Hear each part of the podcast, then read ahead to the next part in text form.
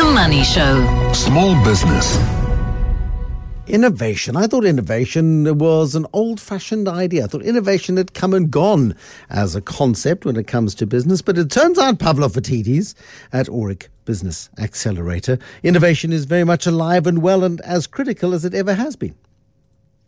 I think it's as critical as invoicing. Invoicing is pretty serious, Bruce. if you don't invoice, uh, you will die. And due to the fact that really, if change is a given constant, you have one of two options. You can either react to the change that's brought upon you, because if you look very closely to how that change is brought upon you, how it manifests in your business, it typically is driven when a set of circumstances triggers a change in the status quo of customers or suppliers or your clients. And the few businesses in your industry who are on the edge of innovating, innovate in order to survive. It's not a point of of trying to innovate to dominate or anything along. They change because they themselves have to survive.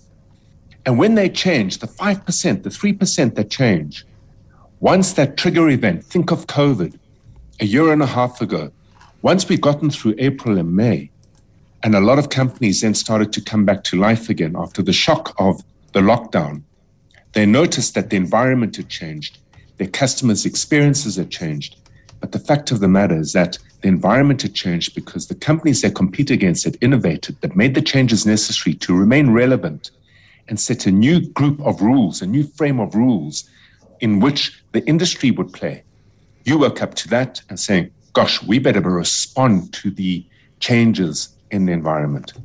My view, if you're building a business to win, you need to lead that innovation so that your competitors respond to you, you responding to the change. And, this is uh, the, the, important thing here because the world is changing and you've constantly got to be responding to that changing environment. You mustn't be looking at your competitors, watching what they're doing and responding to them because that puts you two, three, four steps behind where they are. If you truly are going to innovate and be innovative, that means you need to be original and you need to be very specific in how you're going to serve your customers into the future. Completely. You know, there's, I mean, I've mentioned this book before, and I've mentioned this author before, and I've mentioned this individual too. Andy Grove wrote a book called Only the Paranoid Survive. yeah. Bruce, I read that book years ago. And honestly, it's become almost second nature to look at the world in that light. It only serves you. And yet today, I had an engagement. We, we, we spoke a lot um, with a bunch of business owners about time and we've had this topic on the Money Show before. Are you investing your time or are you spending your time? And the one thing that became very, very, very apparent is that to the extent that you work in response to customers and you don't anchor yourself in response to your competitors, the point you just made, it means that if you have a product and someone is beating you in the market, you don't go and look at their product and say, oh my word, you know, they've got five little gadgets. We've only got three gadgets. We need to beat them by creating an additional three gadgets. So we have six gadgets and they've got five gadgets. And the reason for that is because the gadgets don't win the game. What wins the game is the extent to which you can respond and almost lead your clients and customers into wanting and needing different things. If you can do that whilst they're copying your product, you're already iterating and changing the product for the next change that you are going to bring due to the fact that you're innovating and leading. Yeah, and it's about, I mean, and again, if you're innovating simply to try and keep up, um, you're not innovating, you're copying. And copying and yeah. copying doesn't win, does it? Completely. It doesn't it does not win. You, you know what's also interesting? I'm reading a fascinating book at the moment about social revolutions. And the book dates back to around 1300 where there was a significant shift. It was the early stages of moving out of the dark ages. And they speak about the social revolutions that were very hard to define that preempted the economic revolutions, the big three, four economic revolutions we've had since then uh, around land, around products, and around knowledge. Okay, well, land, money, and knowledge. And, and what's been fascinating about the book is that it's pointing more and more and more to the fact that people today are becoming smarter. People today are getting more and more access to knowledge. People today are getting access to funding. If you have a good idea and you have the adeptness to bring that idea to market, there's more money sloshing around the economy globally than there are opportunities to invest it. So if that's the case, well, then what leads the next social revolution and therefore economic revolution?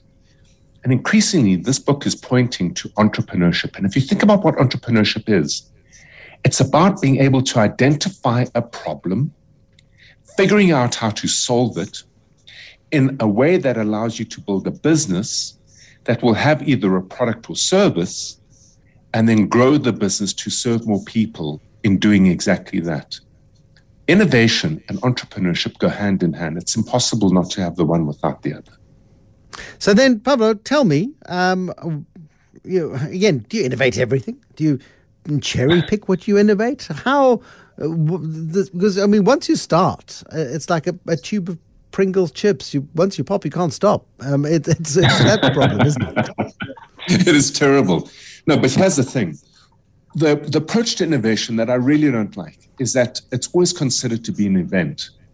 And I'm a firm, firm, firm believer, and it might be because of some uh, uh, uh, issues linked to my, my ancestry more than anything else. But I'm a firm believer, Bruce, that it needs to be part of everyday life. It needs to be part of everything you do. And Aristotle himself quoted it and said, if excellence is driven by your behavior, then habits make for your excellence. I think you need to design a technique, a strategy to innovation in a business that is certain, that is easy, that brings everybody along. Because if you have an innovation that no one implements, then there is no value in it. And that is inclusive. And the best way to do it is through a, a series of three tactics. Um, the one sounds a bit dubious, but the other two are going to be more familiar to you. And the first tactic is called the suck strategy. And the suck strategy is something that you are you all right, Bruce? No, I'm, I'm, laughing because I'm thinking to myself, the suck strategy. Most strategies do suck, absolutely. So I, I think we're we're, we're on the right path. Yes, they do. They do indeed.